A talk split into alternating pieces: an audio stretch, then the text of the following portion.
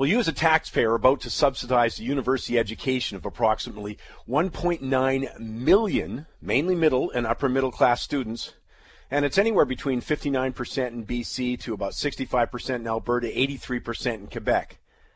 But do you have any idea how that's money spent? Do you know what's being taught on campus? More to the point, what's not being taught? Welcome to Money Talks. My name is Mike Campbell. Money Talks is brought to you by Solera Club. Solera Club is a royalty-based investment. No fees included in this. Money comes straight to you, first in line. And for more information, it's in the tech area. More information, go to solera club dot com.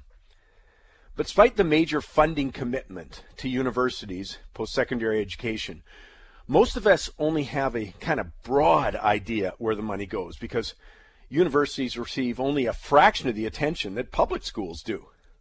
I feel comfortable that saying, we give a great example out in the West Coast, that they had the coverage of the sudden resignation of the president of U B C, Arvind Gupta. Well, it got more coverage, actually significantly more, than, than the combined coverage in the last year of everything else to do with universities, what's being taught on campus, et cetera. I'm always fascinated by what people do and don't care about. And it's clear they don't care about what's going on in our universities. Of course, what's going on academically is, is varied and diverse, but there's a troubling trend in specific subject areas that should alarm all of us. Years ago, I joined a lot of other people, but observing that K through twelve and post-secondary education was morphing from teaching critical skills, critical thinking skills, to advocacy in a, advocacy in a wide variety of areas of what's called the social progressive agenda. But there's plenty of evidence that this critique extends deep into the university culture too. And it's got the attention of some courageous educators who actually now are concluding that that advocacy approaches indoctrination in some areas. Recent column in the Wall Street Journal by former university president of Saint John's College. His name is John Agresto, and he asks in quotes, "Why would any student spend tens of thousands of dollars and rather than see the world in all its aspects, instead spend his time being indoctrinated and immersed in the prejudices of the current culture and the opinions of this tendentious prof- professors? The job of teachers is to liberate minds, not to capture them." I love that line. The job of teachers is to liberate minds, not to capture them. But the examples of university administrators refusing to defend free speech and views that run contrary to the current progressive agenda are many. I mean, Ottawa University's cancellation of Ann Coulter, Concord- and Concordia students preventing Israeli Prime Minister Netanyahu from speaking. Waterloo refused columnist Christy, Christy Blatchford from speaking. But it's more than that. When I asked someone I know in the economics department at one of uh, the universities why he didn't speak out against the profoundly empty gesture by faculty members who demanded that the university divest itself from all energy-related investments, he told me it wasn't worth the professional grief. I said, why was there no one to even mention the financial and economic consequences of shutting down the oil sands and the resource industry as a whole? No one to stand up and broaden the debate. Well, the answer is that they're operating in an environment of intolerance. I've heard the same thing from other academics who refuse to voice opposition, even to the most outrageous claims of the climate change extremists. That's founded on the sloppiest methodology. They just said it's not worth the professional grief. I've heard it firsthand from students. I have three kids who went through university, and I have a good, I have the good fortune of knowing so many of their friends. Well, many times they'd ask me for help on subjects like economics, economic development, taxation, government-related issues, business, related public policy issues. But here's the interesting part. The message I would get consistently when I offered up a view that was not pro-big government or pro-regulation, that was, you know, and if I dared to say anything positive about capitalism, was no way. They couldn't get a good mark unless they agreed with the teacher. Obviously, that's not always the case, but I heard it often enough to be concerned. Anti-business, anti-capitalist, anti-freedom dogmas are the latest of the progressive agenda to infect our university campuses. Boy, in the States, I mean, there's so many examples there. Wall Street Journal's Kimberly Strassel points out that the efforts are actually organized. There's a group spearheaded by the American Federation of Teachers, Greenpeace, and a group called Forecast the Facts. That's a green or an environmental group that's focusing on climate change. But their mission is to prevent research by professors who don't subscribe to the total one hundred percent climate change agenda. As Strassel noted, the group's website actually provides a campus organization guide. Think about this, with instructions for how to expose and undermine any college thought that works against, in quotes, progressive values. Their stated allies are liberal professors, students, like-minded alumni. There's an example that Strassel cites of the political theory professor Ross Emmett. Now, he's the director of the Michigan Center for Innovation and Economic Prosperity. Well, he has his group together, the students together, to discuss different kind of ideas on politics and the economy. And he even spent the first two weeks talking about Marx. But it wasn't enough. They wanted to shut him down. Sadly, I'm not overstating it when I say this kind of tactic is right out of a totalitarian handbook. Free thought is always dangerous to the status quo. That's why free speech, open dialogue, isn't tolerated by a totalitarian regime. But as usual, the majority of Canadians kind of shrug with this one. Well, I'm one Canadian who thinks it's an incredible disservice to our students. It is bad for society. I don't need everyone to agree with everything I say, but they sure need it in their case. Limiting free speech, to not encourage all points of view, to not encourage critical thinking in the service of a specific dogma is dangerous. Friedrich Nietzsche famously said, in quotes, "The surest way to corrupt a youth is to instruct him to hold in higher esteem those who think alike than those who think differently." Well, as I say, it's a trend that I find very troubling. You're spending hundreds of millions of dollars every year subsidizing an education. My point, my starting point is we should at least care what's going on there. I'll take a break. I'll come back. Top three stories that smart people are talking about, including one, the most important story you didn't hear about this week. Rob Levy joins me in a moment.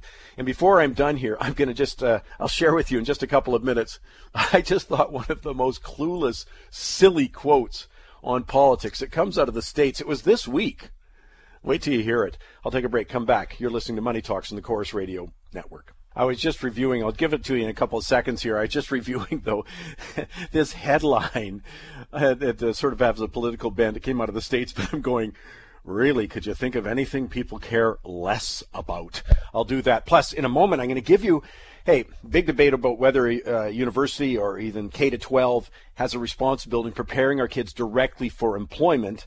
That debate's still raging. What I'll tell you, though, is the best uh, courses to take if you do indeed want a job directly out of a post-secondary education and who gets paid the most. I'll do that in just a couple of minutes. But first off, Rob Levy is with me right now. Top three stories that smart people are talking about. But we're going to start with the top story of the week that you probably didn't hear about. Rob, what is it? Well, it's Petrobras, Mike. Uh, Brazil's state-owned oil company is the new king of the junk bond market. Well, let's let's go into the Petrobras. First of all, is is their huge kind of oil company, and uh, this plays right into our big thing on this show for a number of years. Is that the fourth quarter of two thousand fifteen is going to augur in the next stage of the debt crisis? And as we came more in toward this year, I said I think it's going to be in emerging markets, and Greece is just going to give us the hint. But to me, and China's obviously now coming onto the front burner. This is another part of that story. I mean, Brazil was the leading light when they always said about, or Brazil and China, you know, the big emerging market boom. They were, and a very interesting aspect of this story is about the beginning this year, Moody's downgraded Petrobras to junk status, but following what we were talking about last week was Brazil going to be downgraded by Standard and Poor's, another rating agency. They yeah. were. And the following day, Petrobras was downgraded as well uh, to junk status. So now two rating agencies give this firm fifty-six billion dollars of outstanding debt in a two trillion dollars junk bond market, so by far the biggest junk issuer in the market. And with huge ramifications, because now when you have multiple credit agencies, rating agencies giving you junk status, it means the pension funds, the institutional investors that held your debt can't hold it anymore. They have restrictions on the quality of the debt that they can hold, so they're going to have to go out and sell it. And it's a lot of debt that has to go find a new home now.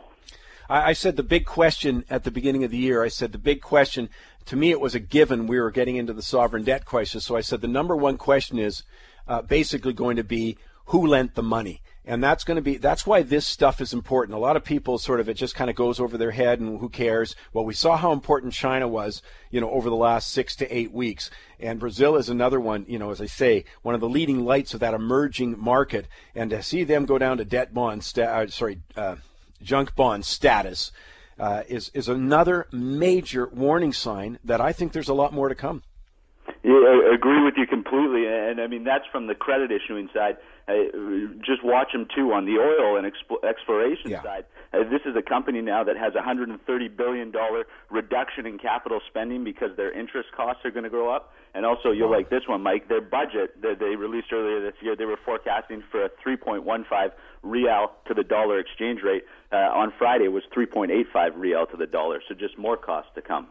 Yeah, and, and I mean, the real is just absolutely, uh, you know, precipitous drop in its value ver- vis-a-vis the U S dollar. Hey, if you're, we're Canadians, if we want to find a place that's actually cheaper than it was two and three years ago, Brazil is one of those places because their currency's fallen a lot further and faster than the Canadian dollar. Hey, what's the number two? Oh, number two, and it was a story you almost couldn't escape from this week, but it was Apple releasing their new iPhone, and I love this quote uh, from Faru- F- Farhad Manjoo in, in the New York Times, an esteemed tech writer.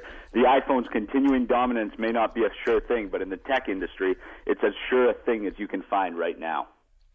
Yeah, interesting. I, I saw the shares didn't really respond. I mean, Apple's done a brilliant job of getting the media to do its marketing for it. I mean, they didn't have to pay ten cents in terms of marketing to talk about whether it was the iWatch when they they launched that or, you know, or, or of course the iPhone, iPads in the past. I mean, they just get the media. They just say, hey, guess what? We're going to make a major product announcement. And the media follows suit with about a billion dollars worth of free advertising. It even makes newscasts. They absolutely do. You tune on Bloomberg or C N B C, and they've got live reporters coming to you from the event the whole day. But that's what's so entertaining and so fascinating about those events is they showcase all the products that they're going to release this in the upcoming year, whether it's a new iPad, whether it's a stylus pen, uh, the new MacBook or the watch, as you said. But in, in reality, it all comes back down to that one thing, and that's the iPhone device. Uh, that is what brings in the lion's share of their revenue. It's something like sixty-three percent of Apple's revenue is the iPhone. And the thing is a profit margin of about estimated sixty-nine percent by, by one consultancy firm. So it all links back to the iPhone, and that's what's so important for their share performance going forward. Yeah, to borrow one of those cliches, it's the old, as the iPhone goes, so goes Apple. So uh, people are going to be watching very, very closely here. Uh, the thing I, you know, about tech is, you know, you're, what are you, about fifteen minutes away from the next invention. If somebody comes through with something that's better technologically, uh, you know, appealing to the masses, you can, it can be a game changer almost immediately. Apple's been dominant in that, obviously, uh, done a great job with a variety of products. The iPhone's been a big success, so people will be watching that because that's also, of course, a huge influence. A, a lot of analysts don't like the fact that Apple is sort of stalling here, and maybe we saw their highs for a while back in February, and that's what got them concerned about the overall market strength. It's, it certainly is, but and as you said, it talks about the overall market strength. I also like Apple because it does, I mean, whether it's right or not, it gives a little indication into what's going on in China right now. So, I mean, they've got earnings in September, and the iPhone sales in China have been a huge sort of tell of what's going on in that economy, yeah. and I think it's going to give a further indication.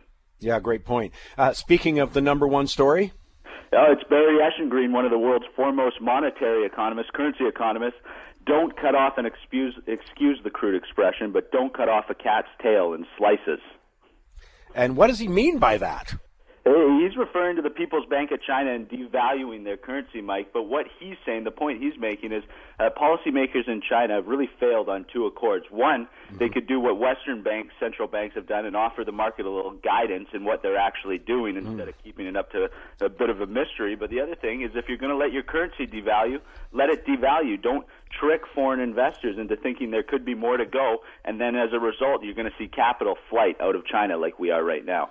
Yeah, I think he makes a great point about trying to remove uncertainty. We remember sort of the famous line coming out of Europe, I think it was July twenty twelve, with Mario Draghi, Draghi who's the head of the European Union Central Bank, and he says, he, he gave all the signals you needed. We're going to do anything it takes to rescue us. You know, it'd be very interesting to see if uh, the Bank of China or a major Chinese official came out and basically said the same thing. I got a feeling that may be enough, at least on the short term, to rescue the markets, at least in China. Uh, but they haven't been prepared to do it. So I think he makes a great point.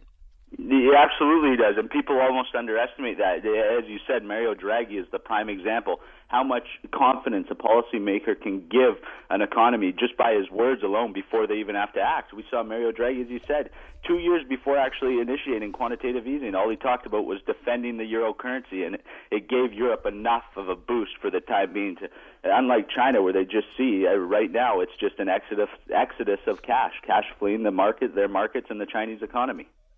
Uh, and as I say, uh, much more to talk about that. Uh, next week, we'll obviously finally get, be able to finish that central bank discussion about the Federal Reserve. Will they, won't they raise interest rates? Thank goodness we're tired of that one.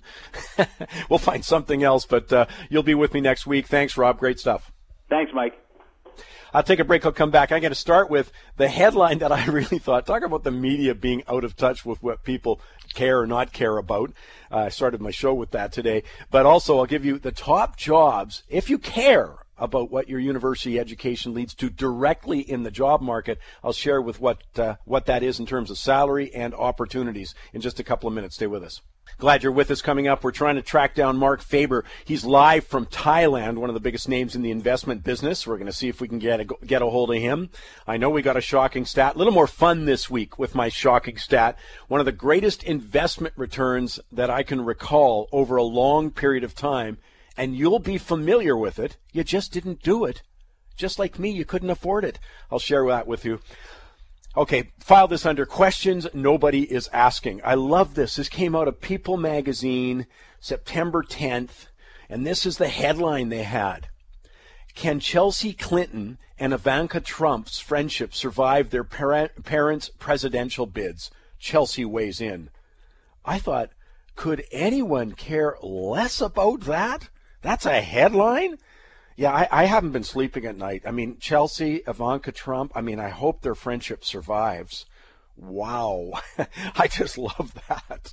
Okay, talked earlier about universities. If you're worried about jobs, some people are not when they come out of university. I'm going to give you the quick where the action is. The bulk of the jobs of the top twenty-five, thirteen of them are in the in-demand, well-paid sectors of science, math, engineering, and technology. thirteen of the top twenty-five. Five more are in healthcare related. So the message is very clear. Science, math, engineering, technology, that's also reconfirmed when you look at starting salaries. If you're in science, math, technology, engineering, your starting salary is somewhere in the neighborhood of sixty-six thousand dollars, health about fifty-three thousand dollars, coming out in business forty-eight thousand dollars. But what about arts, humanities, liberal arts? You're way down to thirty-eight thousand dollars. That's a pretty clear message there. Um, highest paid, though, petroleum engineering, one hundred seventy thousand dollars when you start. Pharmacists, one hundred fifty-one thousand dollars. Nuclear engineers, one hundred thirty-four thousand dollars. Computer information scientists, one hundred twenty-five thousand dollars. My point is the message is very clear. If you're interested where the action is, that message is very clear. Science, math, tech, engineering, technology, and in healthcare related, that's where the jobs are. That's where the higher salaries are. And that's not the be-all to end-all, but you should have the information before you choose university if that's a concern to you. Take a break. I'll come back. Mark Faber.